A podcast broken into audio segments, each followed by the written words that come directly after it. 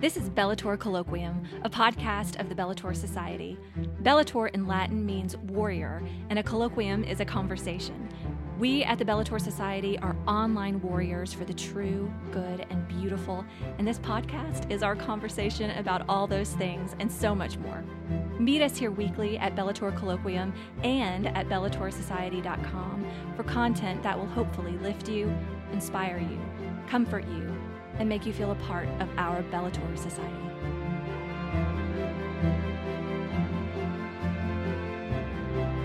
Good morning, friends and warriors, and welcome to podcast number 10.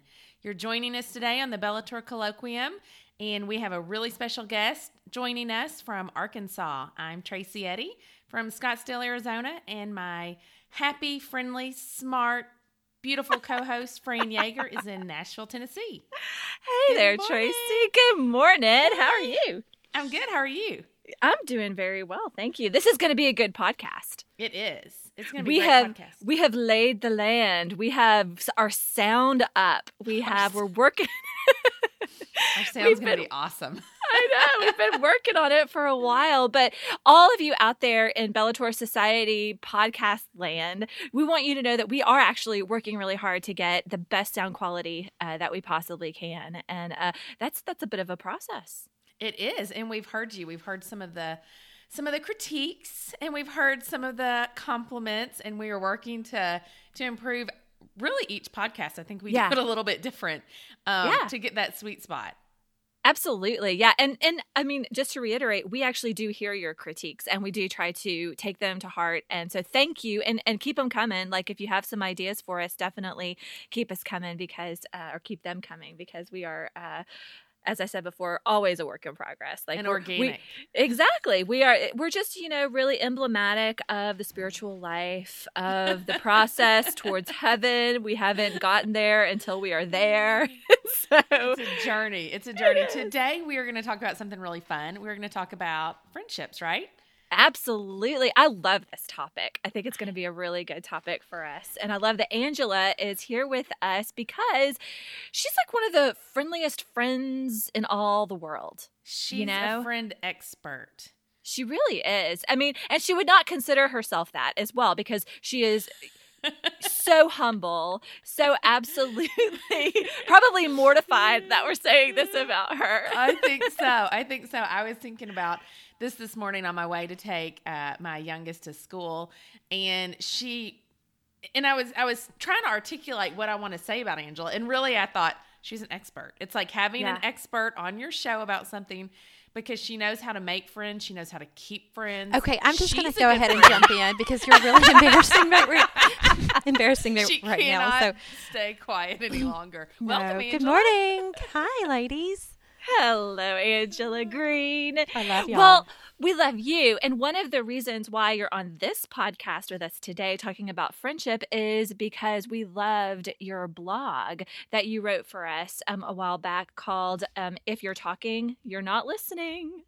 And um, I thought that it was such a beautiful kind of jumping off point um, for a conversation about friendship because I do think it's very um, it, it, plugs into why you are such a good friend right it it shows us kind of how you do this thing you do and one of them is listening i'm listening to you right now you know i really appreciate you saying that and i think it all goes back to um, the field of work that i'm in um, i do work in the healthcare field. I'm an occupational therapist, and a lot of the time that I spend with my patients is one on one.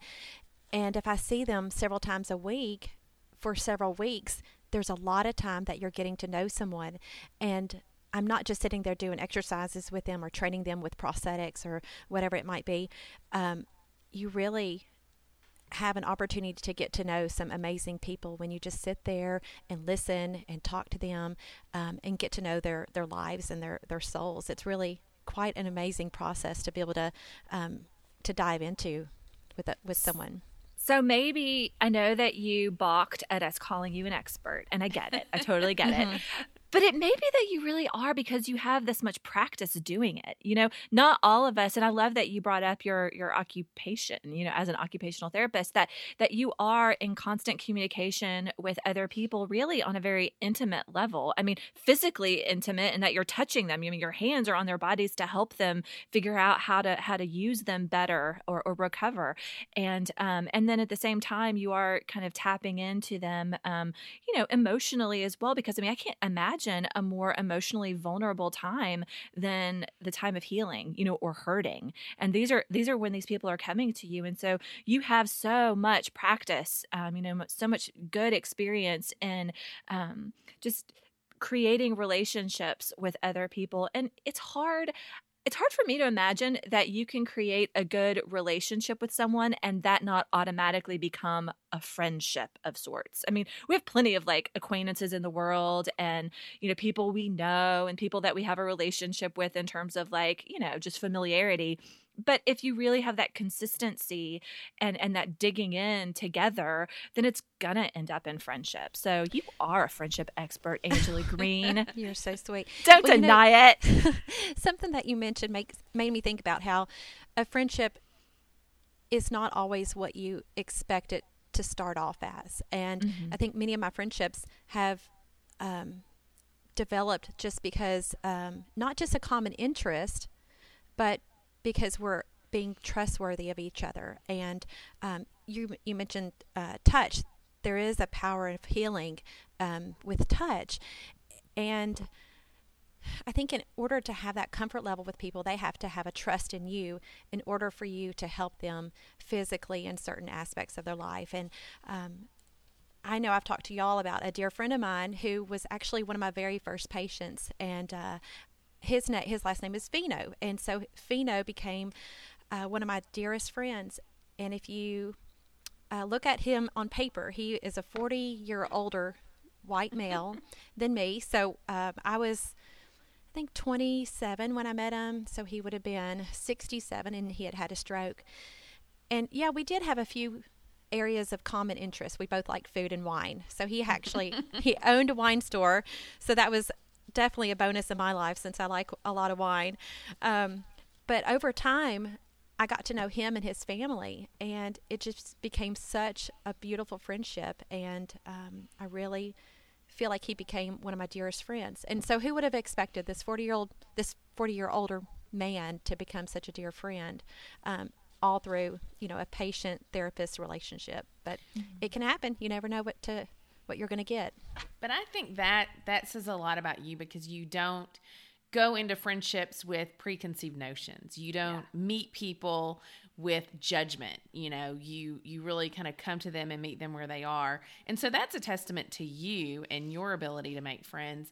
And Fran made a, a comment. We were kind of giggling when we were talking about having you on because she said she's such a good friend to everybody because literally her friends on Facebook are not just acquaintances. Like she goes and does things with these people. Like every time we turn around, you're either camping with someone or on a vacation with someone or um, and I think Fran and I, we both know that you're a good friend of ours and we feel honored to be in your a friend to Angela, but I don't think it's an exclusive group because you are such a good friend, yeah. genuinely to so many people from childhood friends to college friends to church friends and then you know like you said to your patients. So how do you do that besides listening and occupational therapy?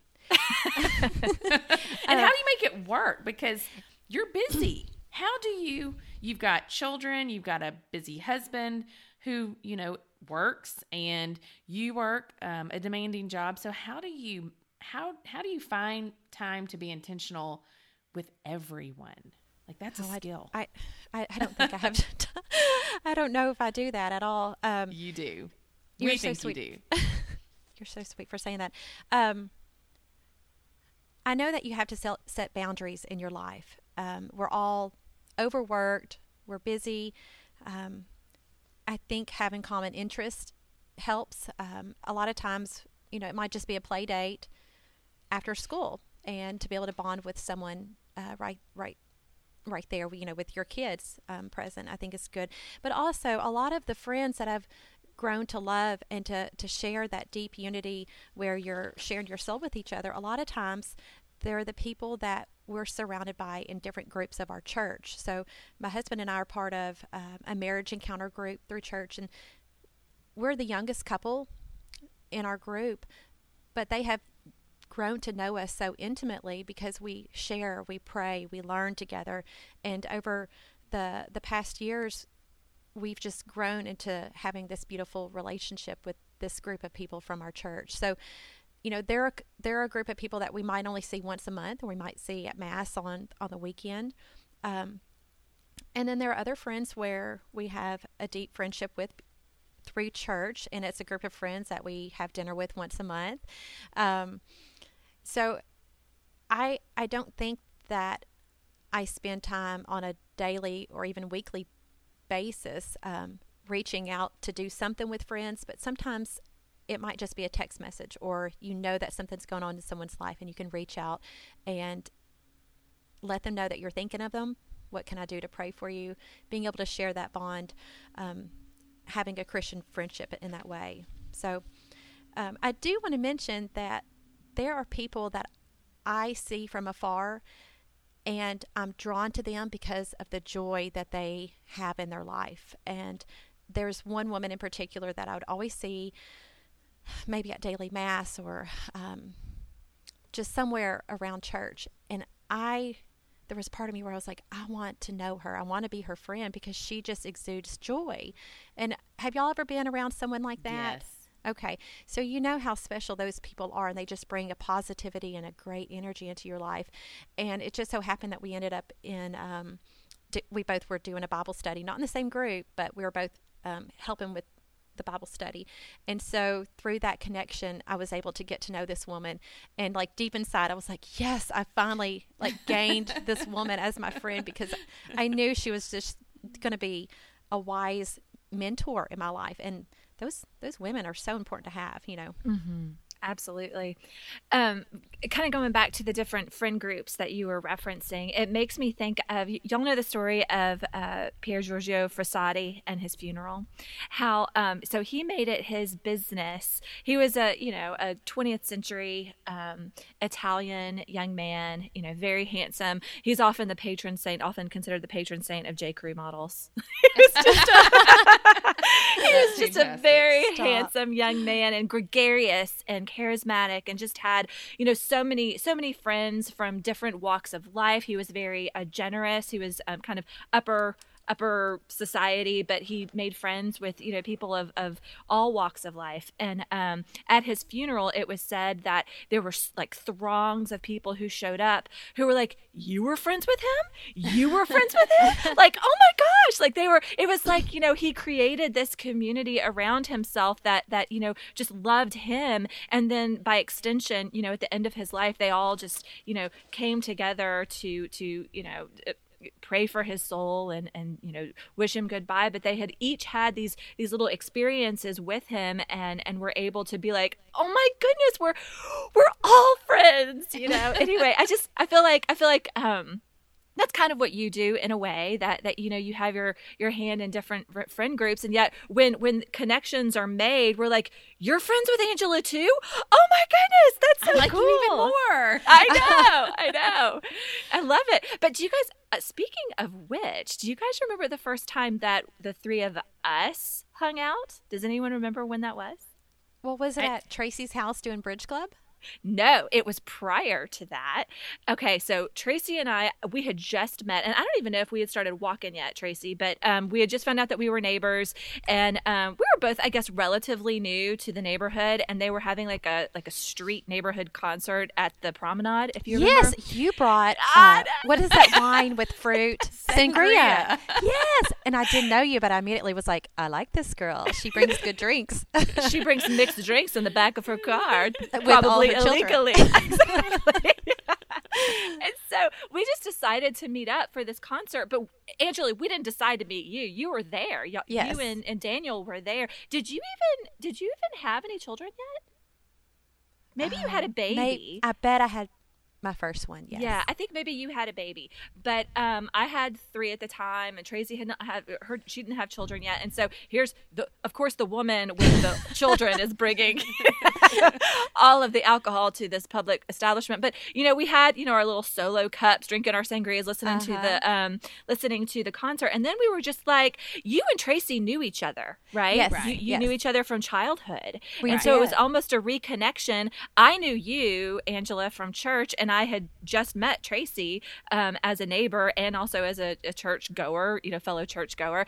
And yet we just had this like convergence and we were like, we can't end this here. This concert is over, but it can't stop. And so we went to my house, which was just a couple blocks away. And I think we sent like the men folk out to get us some like food. We're like, because yes. I had no, I wasn't planning on entertaining right anybody. because you had fed your children all of those, right. all the fruit from the sangria, I think, and then they were sleeping in the back of the cart. I was really just no, I'm joking. That is that is that is false, but is not a bad idea, as a matter of fact.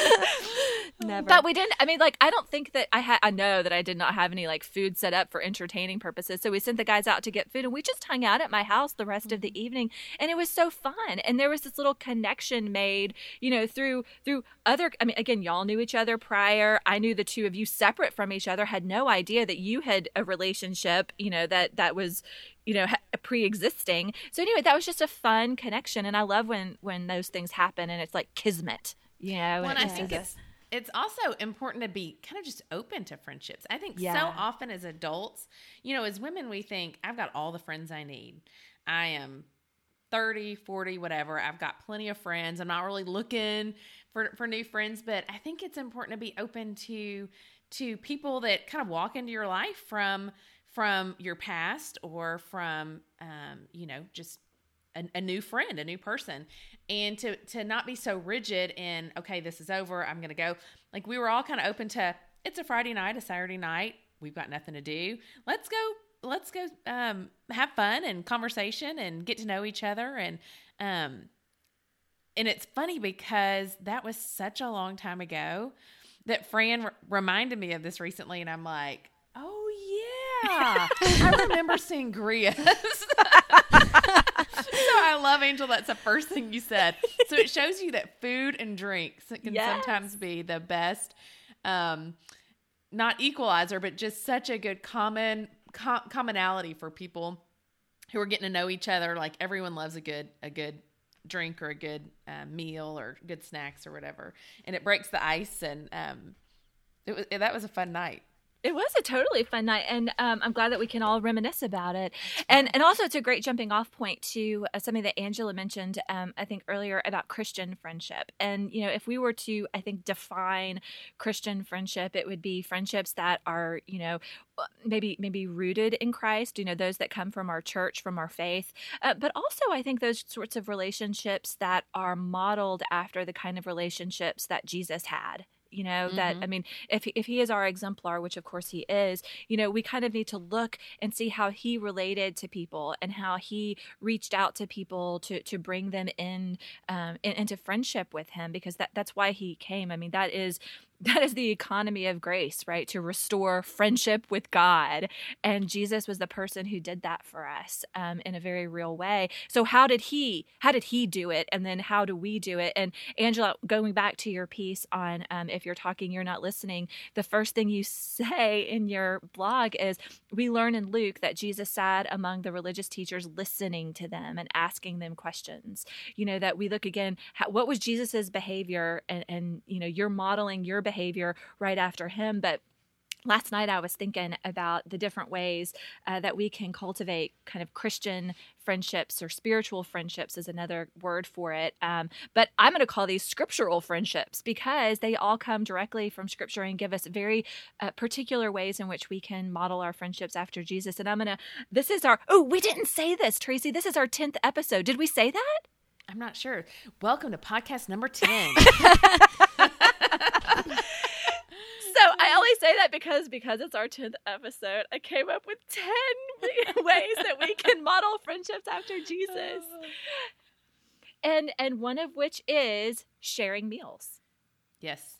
right having having that experience absolutely having that experience of of sharing a meal together is is it is a moment of intimacy you know of of hominess um would you guys like to say anything about sharing meals? I've got nine more to go. I've, well, I've got a million lo- things to say about that. I'm going to let angela go though since she's the guest. Oh. Well one thing i love is how there are times after mass when several couples and families will get together and go grab a bite to eat. So our community leaves church and continues on um, in friendship and fellowship over a meal. And I just think that's so nice to, that it doesn't church doesn't always have to end after one hour. You know, we can continue in fellowship afterwards. That's why we have coffee and donuts as well. exactly. You know, also, um, is it oh goodness, I just forgot the ministry name, but it's Grace Before Meals. It's the mm-hmm. it's um, Father Leo's Pataline uh, Hug. Patalinghug. Yes, he's got that ministry, and it is such a important ministry because we all eat. I mean, it's a human need, and it's such like you said, it's intimate. It's there's an intimacy with sharing a meal. Um, obviously, Jesus shared meals with his you know apostles and with his disciples and the and all the followers who would just you know the the miracle of the loaves and the fish like he ate with people and that's how um that's how we feed each other sometimes you know body and soul that's how Jesus feeds us body and soul through you know the holy eucharist so i think i think a meal is probably i'm glad it's number 1 on your list I don't know if it's if this is in any particular order, but I'm a big. It is now. Of, I, I'm a big fan of sharing a meal with with people. Me too.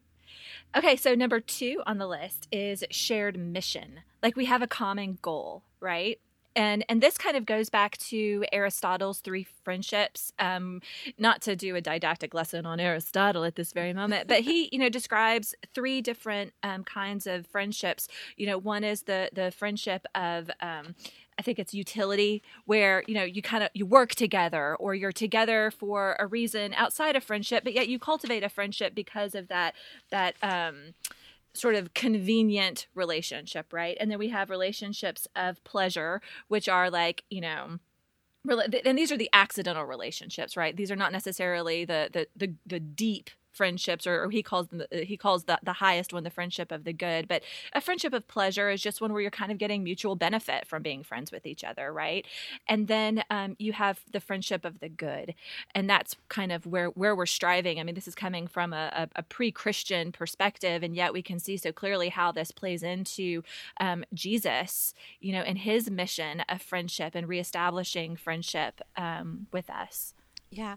Well and you're exactly right and even in Proverbs, it talks about a friend is someone who knows your soul, the real you, and they know what's going on inside of you. And it's not just about a shared hobby or a common interest, but someone who truly knows your soul.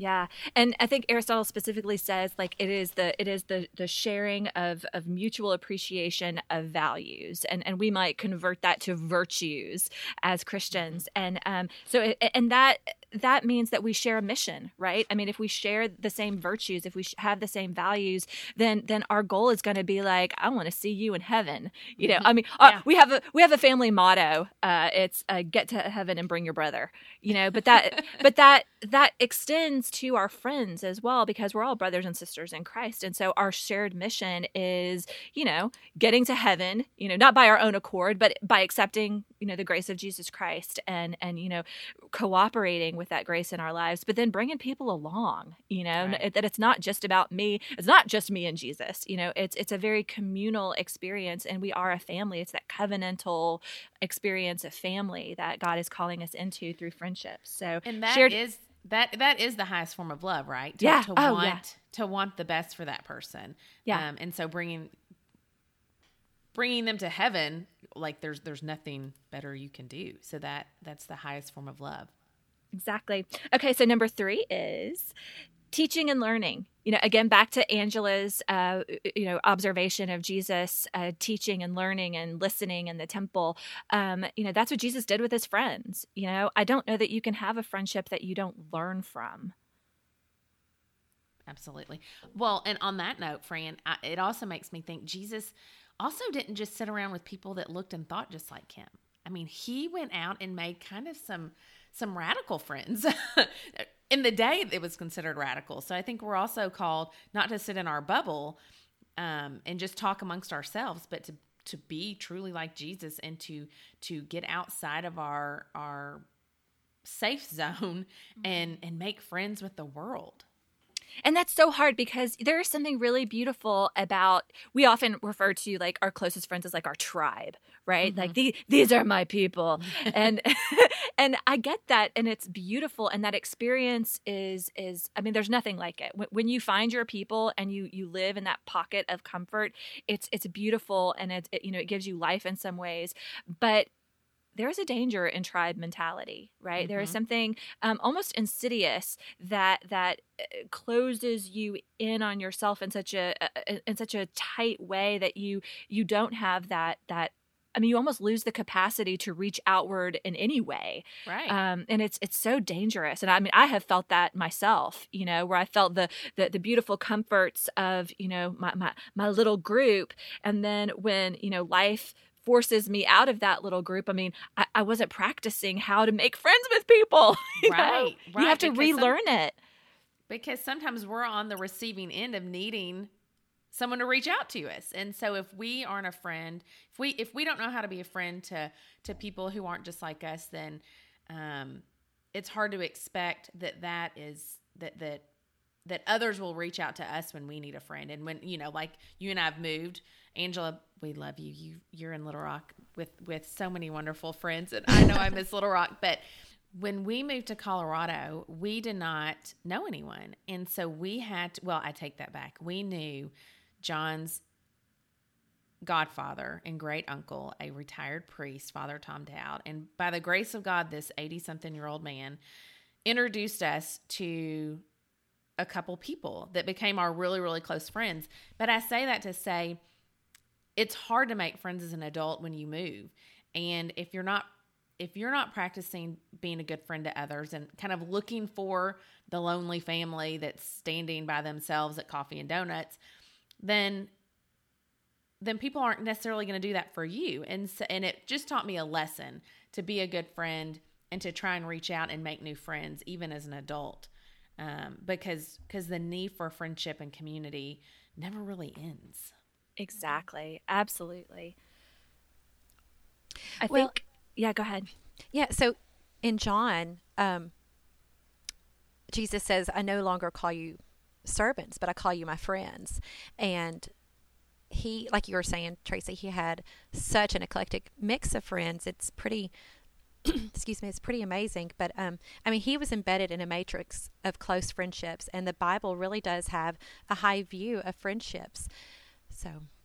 Absolutely. So that actually is the perfect segue to my point number four, or tip number four on developing Christian friendships or scriptural friendships. And that is have a friend group. And it seems a little antithetical to what we just said, right? We just said reach out of your friend group, but there is, but but we do need um, kind of a sturdy shelter sometimes, and that can be established in friend groups. And Jesus did that. I mean, we're we're not working outside of Jesus's example when we do have you know tight knit friend friends. groups and close friends. We need those. I mean, Jesus had them. Even within the twelve apostles, he had even an inner circle of the of those that he took, you know, up the mountain for the transfiguration. You know, there we we do have to have those those close close friendships um, because they kind of buttress us a little bit. Um, do you do you feel like that's a do you feel like that's that's that's right? Does that feel true?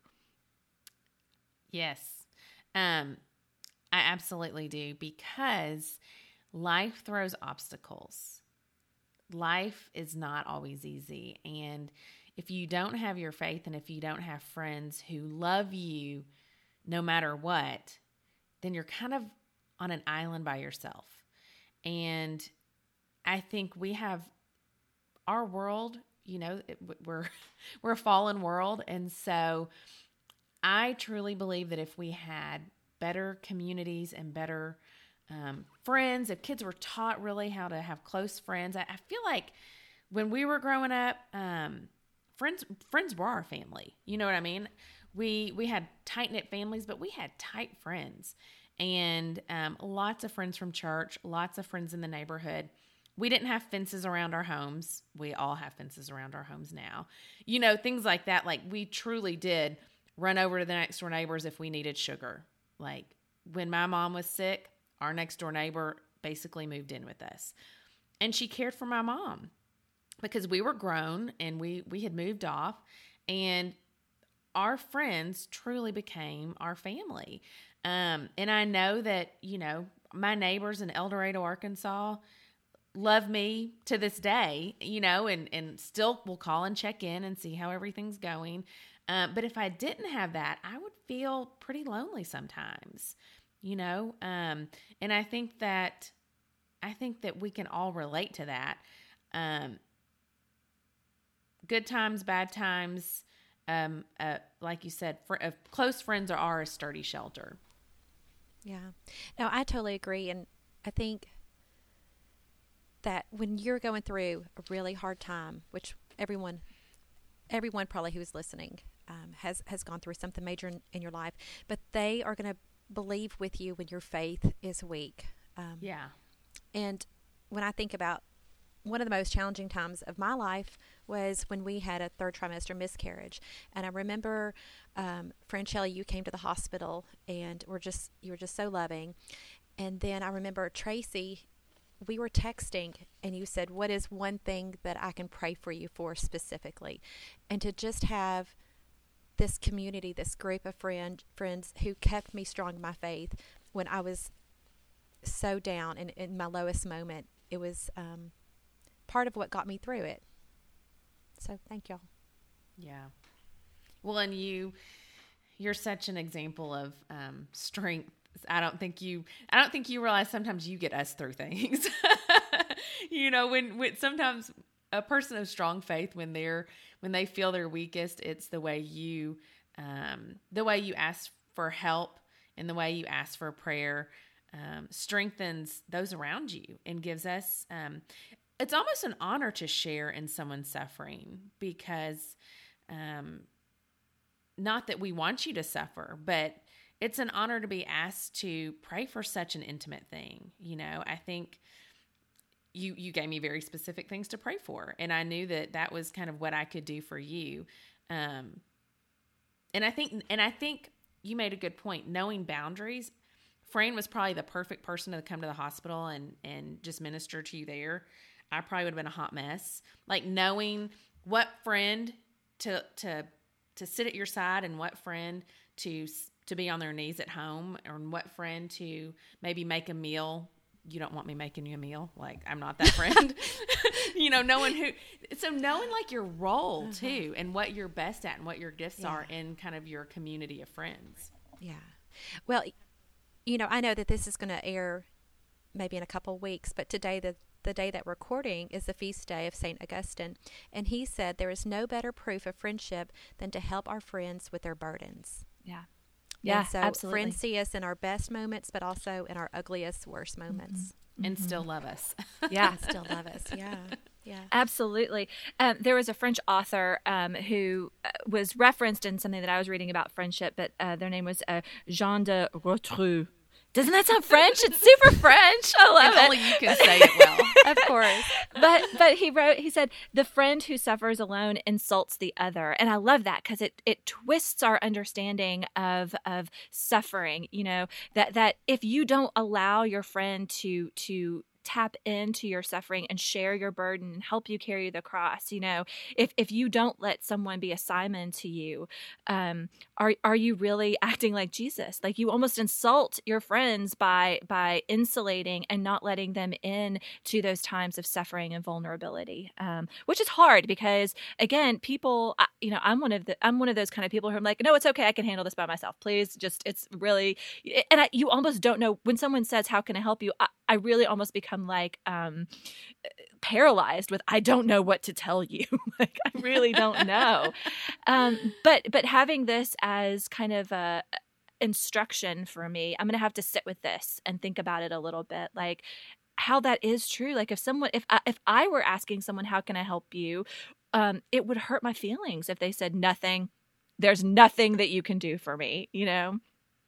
So Absolutely, I, I agree. I, you know, I I had a situation um, a couple years ago with a friend whose husband was going through some health health um, issues, and he was pretty sick, and she, but she did not want to accept any help. She really just she was trying to get through it. She didn't necessarily want her kids, you know, to be worried, and I totally agree. But finally, I said, I am making two roasts, and one will be on your doorstep.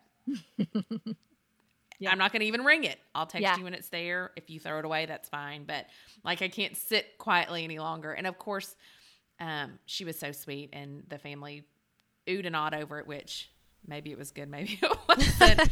but I think sometimes being a friend, you have to know when like when your friend does really need you, but they're like you, they're they're trying to be strong for their family, or they don't want to be a burden, or but knowing as a friend, like you're not a burden you know you're not this is not asking too much of me. Um, and because this is it's reciprocal.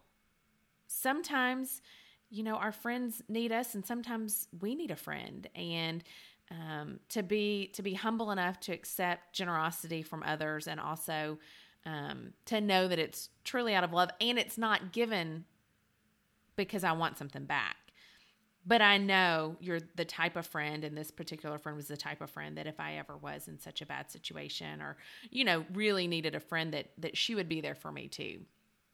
Well, that's number five, Tracy. Oh, you just, you just, you just what, jumped right a pot it's, roast. It's yes, making a pot roast and, and washing feet. Exactly. it's called serve each other, right? yeah. that, that's how we. I mean, Jesus is our model, and he washed the feet of his apostles, and in return, guess what?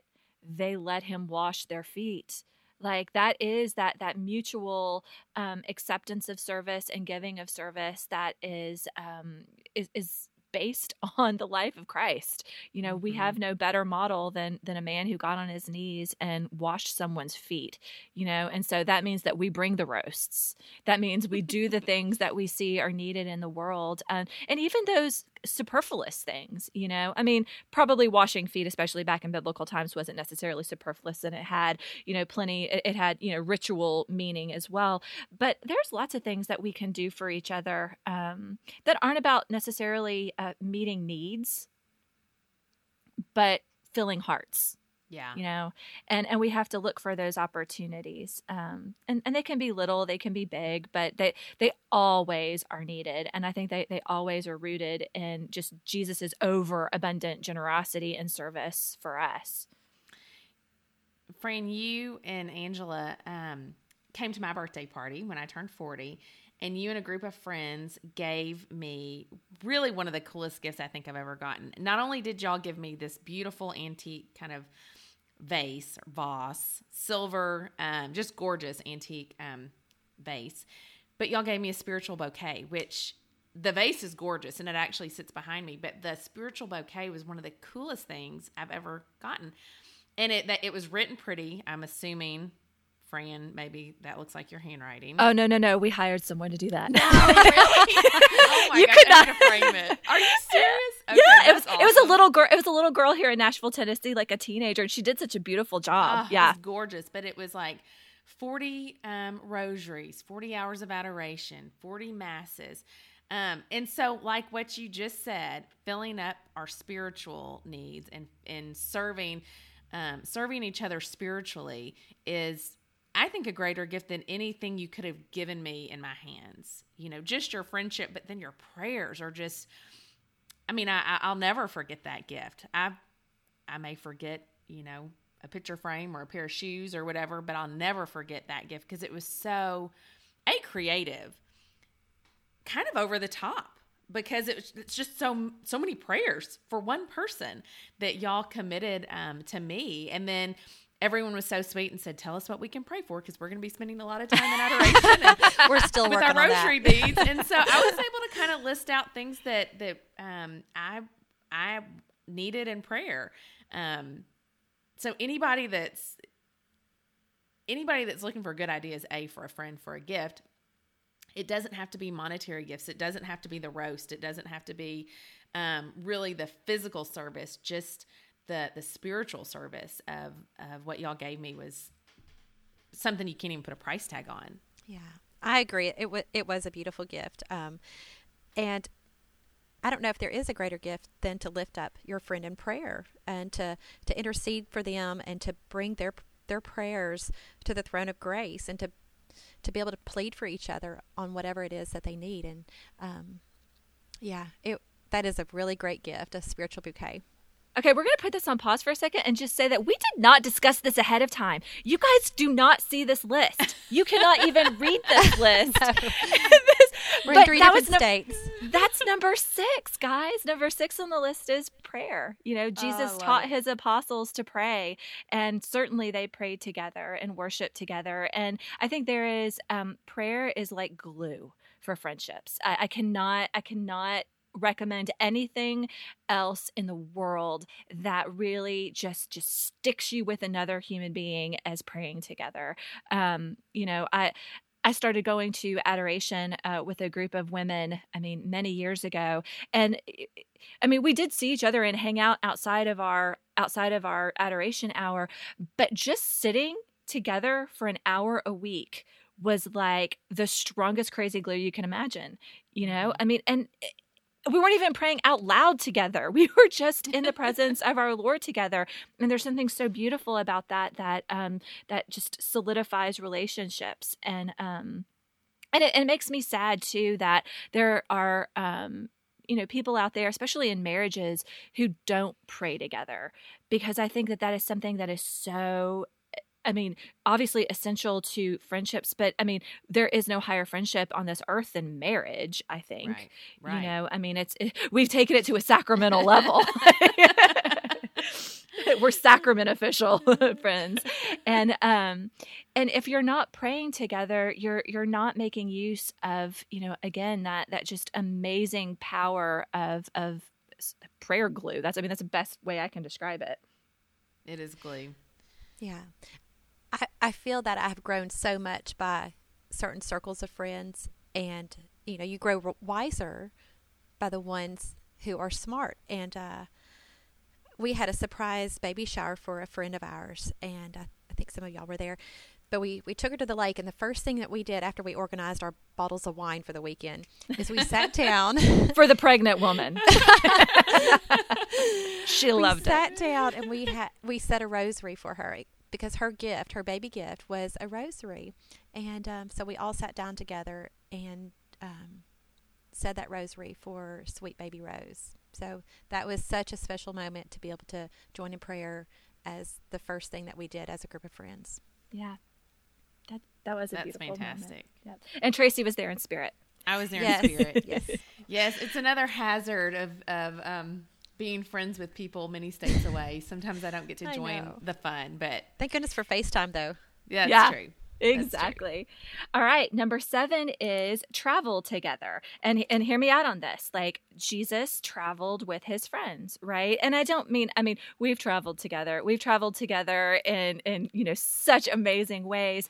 But but even little retreats together, even um you know traveling to you know I don't know do a shopping trip together or do even co- going away, spend investing um time together apart from your daily life I think is so important in cultivating deep friendships. You know, um, Angela, we mentioned earlier, you know, you go camping with friends and families, um, which is amazing. And that's kind of what I'm trying to tap into here. Like, there's something about those experiences that you can't get, you know, going out to lunch or you can't get any other way but really taking yourself out of your daily life and and taking a trip together yeah i think i think you're right those are those definitely take a lot more planning to be intentional with outings. Um, I am going to share my last bit later, but it has something to do with traveling. So okay, good. Okay, uh-huh. yes. Okay, putting a star by that. Speaking of intentional uh, planning, Angela doesn't just camp; she has a. Is it a, a trailer or a, a camper? It's a yeah, camper, right? It's tiny. It's a tiny camper, and her family of six six uh-huh. all stays in together. and so, where do your friends stay when y'all go camping? Because the Eddies. Oh. And the Jaegers aren't big campers, so kind of tell us how this works. Well, luckily, a lot of times our camp camp trips are just you know an hour or two away, so people can just come up for the day, and Oh. you know we'll cook with them and get on the water and hike, go find a waterfall, whatever it is. So um, That's my kind of camping trip. And then y'all stay and sleep on top of each other. Pretty much. go- I love it. So, number eight on the list is forgive and accept forgiveness.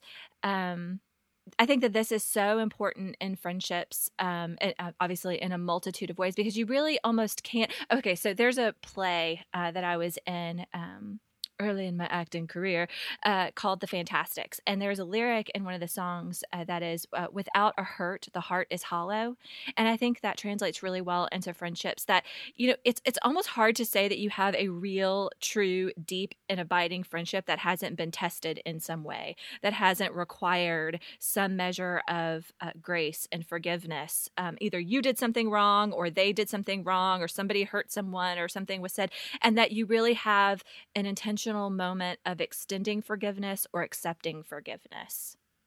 Yes. Yes. Um, it reminds me of a story of my mom who told me, I think I was in college, but one of her friends had decided to go back to work. And my mom was like, Why? Why would you do that? And she kind of made the comment, um, you're you're nuts. Um, and then she but then she felt so bad about it. And I don't even know that her friend was offended necessarily, but she she she told me over the phone, I really am so upset that I even said that. That was wrong.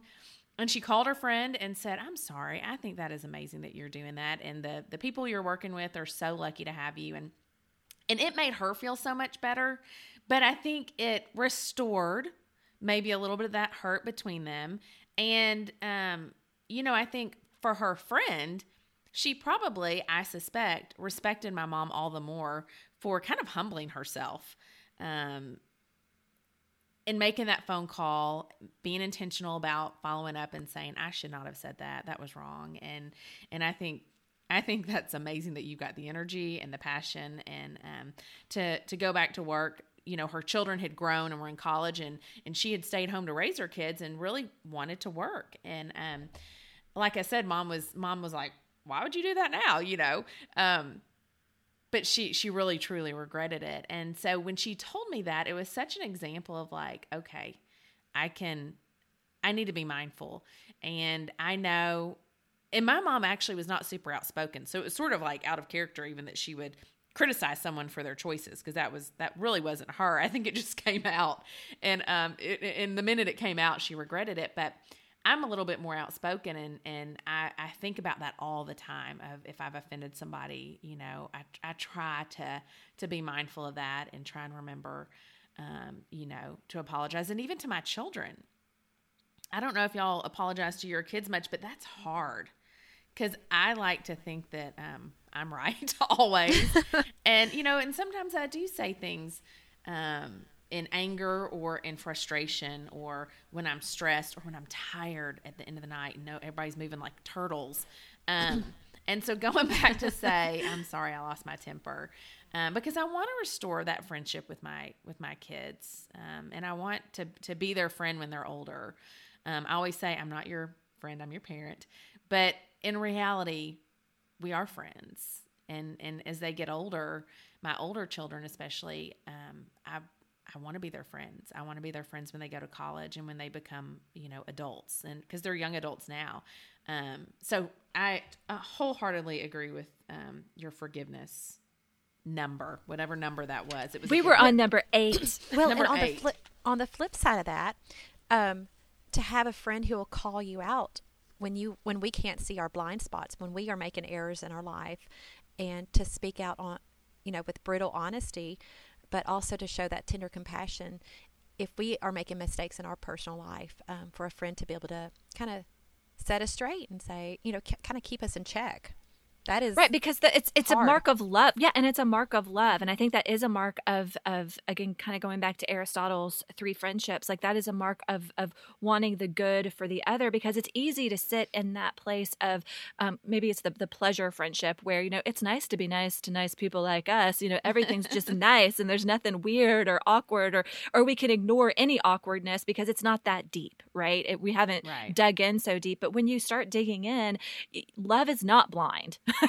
love is like you do see the faults and weaknesses of other people um unfortunately oftentimes more than we see it in ourselves but that that you could find a way in real charity um to call that person onward and upward and and to become a better person. I mean some of my very best friends um in the world know some of my most terrible flaws. And it's not a joke but they can say it you know they can say like oh well you know this is showing and and I can take and I can take it from them because I know that they love me you know Yeah. and and it and it falls in a softer place than if it came from someone obviously who didn't know me as well but could probably see it just as well as anyone else cuz you know I don't hide my flaws that well I think You, Fran, you sent an article the other day about friendship and Christian friendship, and and on the topic of forgiveness, one of the one of the lines in this article says, "A timeless Christian medicine is to immediately ask for forgiveness."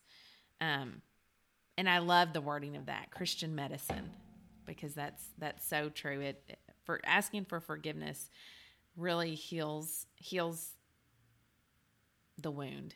Right. And that medicine comes from the physician. You know, it is- it is modeled after Jesus Christ who restores us all through his um through his grace and through his forgiveness. So again, that that's number 8 on the list. Number 9 is okay, this is going to be a little bit of a windy road on this one.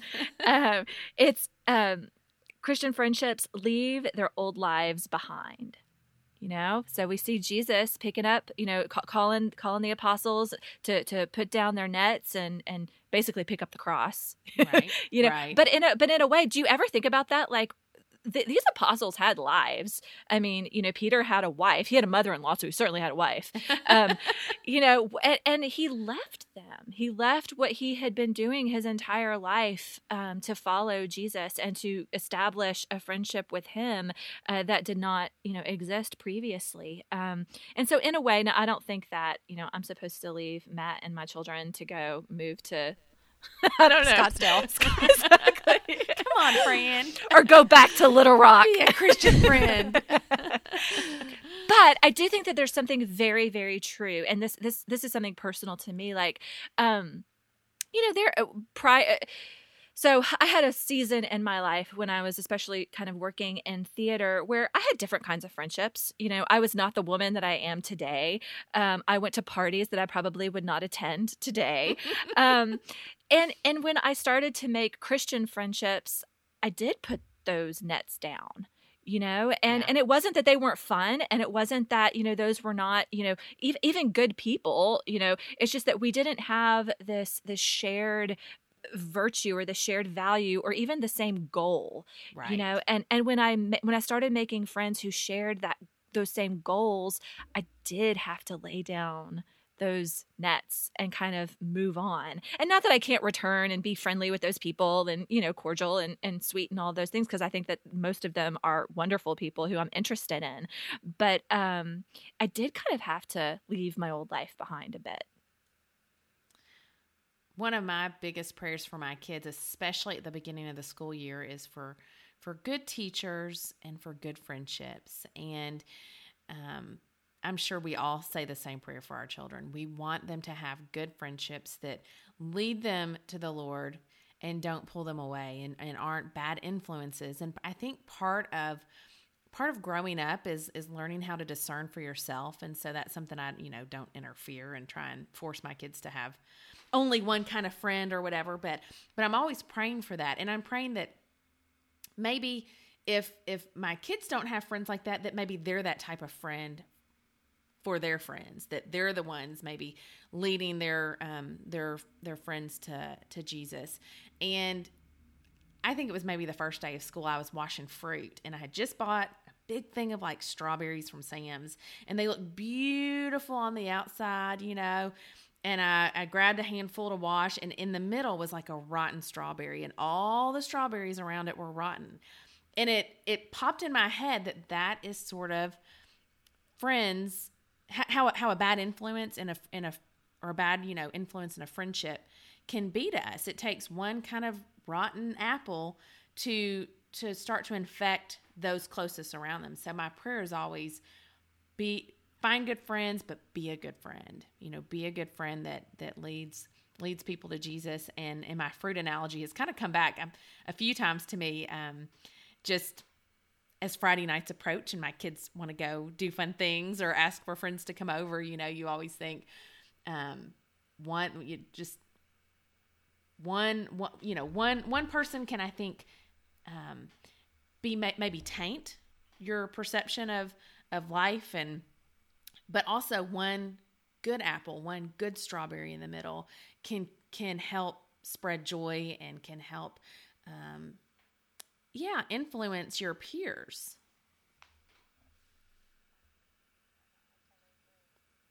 Well, and I think also another aspect of leaving your old life behind that that occurred to me also has to do with my children. And I have one of my children um, is very introverted, not shy, but introverted, and has difficulty uh, making friends or having superfluous conversations. And, you know, and not that they're always superfluous, but, you know, like the, the chatty, the chattiness that you kind of have to be able to do if you're going to make friends. He just has difficulty with that. That's just the way he's wired. And um, we've had to coach him, you know, in ways of, of, this is how you feel. These are the experiences that you've had in the past that have not gone well put it away you know put yeah. it away and try again. You know just because that that interaction didn't go very well doesn't mean that every future interaction isn't going to get better right? You're building muscle here. Every time you try every time you know and another pointer that that we have given him that I think is is good for for me to consider in establishing friendships because I'm kind I'm kind of there like you know again we we've only been here 2 years from living 15 years with our closest and dearests you know and so we're still trying to establish friendships but um, moving beyond trying to be interesting and just trying to be interested in yeah. people because I feel like that is a great entry into relationship. And again, kind of harkening back to Angela's piece on if you're talking, you're not listening. And I'm doing a lot of talking right now, now that I'm thinking of it. but you're investing in others. Yeah. yeah. And sometimes in ways that aren't comfortable as well. So, um, yeah again, I don't think we need to abandon our past, but but you know, putting things behind us that inhibit us from from becoming better friends and making new friends is, um, I think, important. And then this brings us to number ten, and I feel in this way, the first shall be last, and the last shall be first, because number ten really is number one, and that is sacrifice. Friendships yeah. always require sacrifice. And I think that's that's we're talking about all different types of friendship, but obviously in marriage is is the most um, obvious point of of sacrifice. And and I hope that I feel like you two and myself I think we married our best friends. And I hope that my children and I hope that your children, if marriage is their vocation, marry their best friends. And when you marry your best friend, even when you marry your best friend, it's not always rainbows and puppy dogs, you know? Can I can I can I get an amen? Amen, amen sister. I mean, sometimes it requires sacrifice. I mean, daily it requires sacrifice. Um I think we probably have more examples than we have time. but but love love is is is sacrifice and yeah. looking to Jesus who sacrificed his life, who laid down his life yes. his friends. Um, numero uno. That's yeah, yeah, that is number one. Yeah. and that's hard. It's hard always to sacrifice and to know the right measure of sacrifice because that doesn't mean doing everything that someone asks you to do and it doesn't mean becoming a doormat. And uh, my uh, so one of my other kids went to a, um, a little uh, young men's uh, formation group this week, and he had a speaker uh, come, and uh, this young man told the the kids he was kind of talking again very coincidentally talking about friendship and he said it's not your job to be your friend's spiritual toilet paper and i was like ah. that is no. genius it is i'm gonna and use that Yeah, and especially good for teenagers to hear, right? Um, but but also maybe for us. Um, But I do think that you know there are demands. There there are things that that friendship requires of us. There are demands that true friendship makes on us or make on us that we do have to respond to, or it is in fact a sin against the friendship, right? If you Mhm. see a friend who is an objectively um, difficult time, like we have to respond in charity, or that's not friendship. Like you don't just be like thoughts and prayers. Thoughts and prayers are good, with, as as was evidenced with my spiritual bouquet. However, We also give you a vase to put your flowers in. It's a vase. it's a boss. no, but you're totally right. You're totally right. I love that spiritual toilet paper I know, I know. That's I'm gonna need to genius. chew on that because we've for a all felt like that, right? Yes. We feel and like there you we're go, getting Frenchelle. the brunt of of so and so's problems or drama or anytime they need a favor they call you and and and sometimes again you don't you don't you don't um you don't offer help or or be a friend to people because they can do something for you. Like that that obviously goes against what friendship is but you also can abuse you know if you feel abused then something's off balance. You know this is not a healthy friendship. And i think angela what you said very very early on in this conversation was you said something about setting boundaries.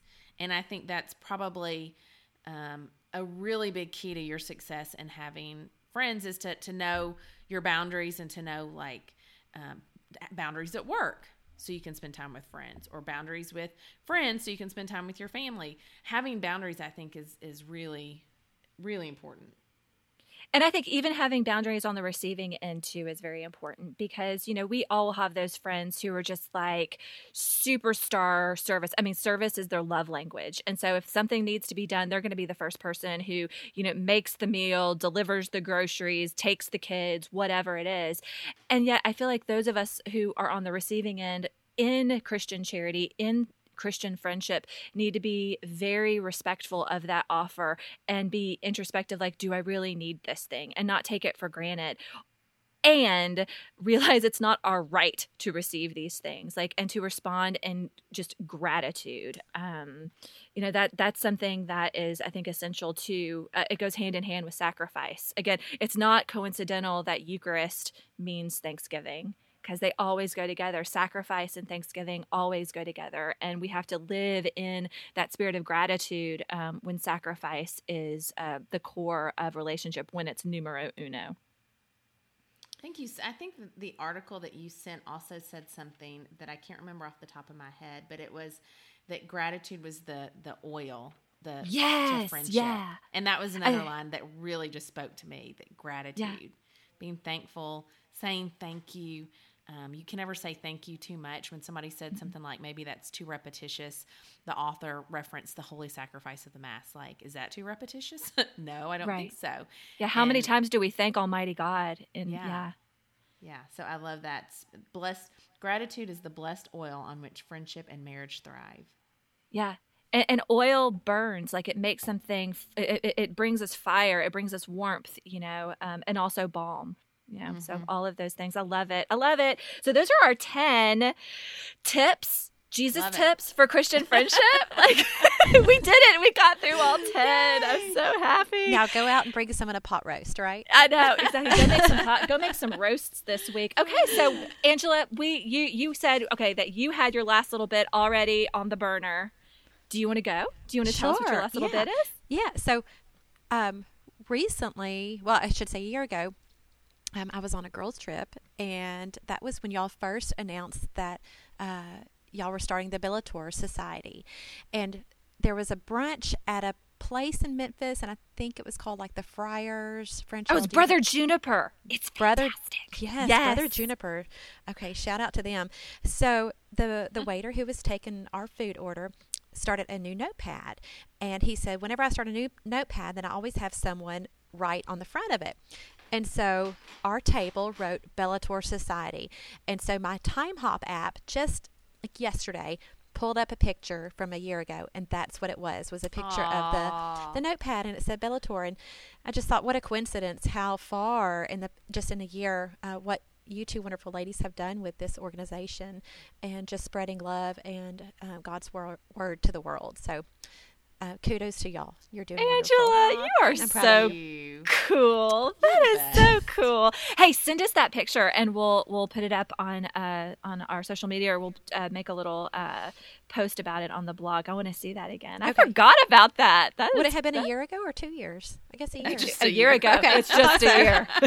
It feels like forever sometimes. Oh, that's awesome. All right, is it my turn? sure. Okay, I actually I have. Can I have two last little bits? One will be very quick Yes. because we can never. I I, I always have more stories in my little noggin. But Angel, you just reminded me. This was a girls' trip that a bunch of you ladies went on. That again, I was not able to go because I was living far, far away. But they're in but spirit. I got a I got a funny story from I, one of you told me. I think it was you, Fran, that y'all had had determined you were not going to cook. So you were like in the middle of nowhere, Arkansas, like on the river in a tiny little cabin. And the one request was that no woman was going to be cooking or in the kitchen. So y'all found a few like little restaurants, you know, around around the town to go to and sort of scheduled your dinners and stuff accordingly. And I think you were at a small Italian restaurant and everyone y'all bent your heads down and prayed together before before the meal but you made the sign of the cross and you know said your prayer and and the the waiter was standing there um when it when this occurred and i guess he looked at one of y'all and said sorority Yes. it's and you're I mean that's hilarious. It's kind of like well, sort. I mean, I guess we're a sorority, but not a, not how you think. not a secular sorority. Thank you. It's like we're, we're throwing our sorority sign. I know the sign of the cross is awesome. So we, a we we probably need a little bit more evangelization um, in the deep south, but that that was one last little bit. But my other last little bit that was really that I've been thinking about is on friendship again, and it is um, a story that recently my husband was out of town, and it was my ch- daughters and I at home, and um, my eldest was going to a movie with a friend, and she was leaving, and it was nighttime, so I'm in my pajamas, like no makeup on, hairs in a bun, um, and she she's 18, so she they were going to a late show, and she left, and she texted me in the driveway. Her friend was picking her up, and she said, "Mom, there's a snake in the garage." Uh, what do you want me to do? Don't want to be late for the movie. And I'm like, Jody. I called her and I'm like, Are you kidding me? You cannot leave me here. And um, so I get outside, and sure enough, there's a snake. And her sweet friend gets out of the car. And I mean, I was almost like depending on this child to save me from this snake. and she goes, I said, What is it? And she goes, I don't know, but it's not a garden snake. And I'm like, Oh my gosh. So we call my husband and we're all screaming. And, and I have a picture of my eldest daughter on top of the workbench in the garage with Because it's important to document these things. Oh my gosh, bec- because we were all s- screaming like wild, you know, crazy people. And her friend is holding a broom and was calling another friend for reinforcement to maybe see if he could come and help us. And I'm just like in the back flailing around, and our little one was going, "I can do it, I can do it." I'm like, "No, stop, go away, you're Oh, gonna get bit." child. Uh, yeah, it was hilarious. But anyways, long story short, between the two of us, between her friend and myself, we got the snake out. We got the devil snake, Satan himself, out into the driveway. Um, he'd crawled between some mats, and we kind of drug him out. I, I was like, had the broom like it was a pitchfork, and she was pulling the end. She was the one that got down and actually touched the mat and, and pulled it out. but I, but I think it's funny, but it's also. Um, it's also an example of our children's friends can sometimes be a friend to us. Oh, yes. and, and in this moment, she was a very good friend to me by um, helping me because every time my daughter wanted to leave, she's like, "We're going to be late." Her friend was like, "We got to stay here and help your mom," and I'm like, Oh. "You are a good friend for life. She can come over any weekend. huh? That's right. That's right. So those are my two last little bits. Love I it. love it. I love it. Y'all also had a shared mission. So see, it was even a Christian We friendship got- experience. We got the demon snake. Go out away, the Satan. house. That's, That's right. right. That's exactly Okay. actually what I said. Did you? Good. I I'm glad declared that you did. Yeah. Yeah. Get behind me. Go away in the name of Jesus. Get get out of my garage. I banish you, snake. Yes. I love it. All right. So, my last little bit is something that happened to me this week. So, we went to a Catholic Medical Association dinner um, that my husband was invited to, and it was actually a very interesting event where there was mass um, and then a dinner with the bishop and the reciting of the Hippocratic Oath, and just just a good nourishing for physician souls. I'm not a physician, but I can imagine like having that. Um, community that that um, establishment of uh, really again that shared mission that that that rooted in christ experience of community is establishing friendships among the physicians in town. So i think that's really beautiful. But at the beginning of the dinner the mc uh, was up on the stage and we had uh, been invited to sit um, at one of the front tables and uh, it, it was really like i resisted it at all costs. Like i had moved my purse like twice. But one of our friends who was sitting at that table was like no no you come back back and you sit here. And so like we were like right in front and you know that's super uncomfortable always. But um the the MC was up on stage doing introductions, you know, of special guests. Thank you Bishop for being here. We had a couple of the Dominican sisters, one of whom was a physician seated, at our table we had um, uh, one of the the ethicists from the diocese there who was going to be doing the speaking and just you know introductions of special people and then he turns and says, and we have a co founder of a Catholic lay evangelization movement called Bellator Society here with us. He said, Franchelle Jaeger, he hands me the microphone and says, Would you please tell us a little bit about Bellator Society? Oh, oh wow.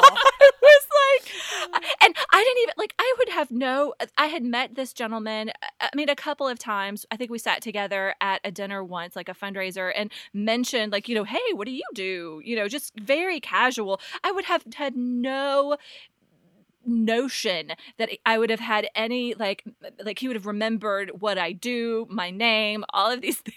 And so he handed me a microphone.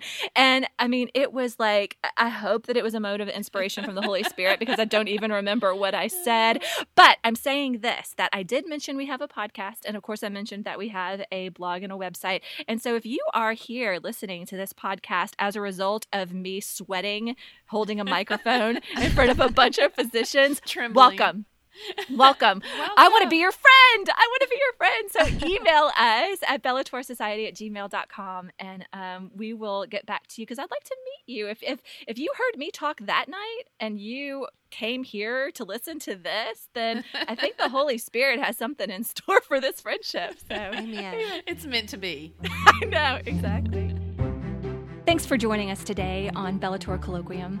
Please look for Bellator Society on everything social Facebook, Instagram, Twitter. And if you like what we're doing here on this podcast, we would love for you to share that with us.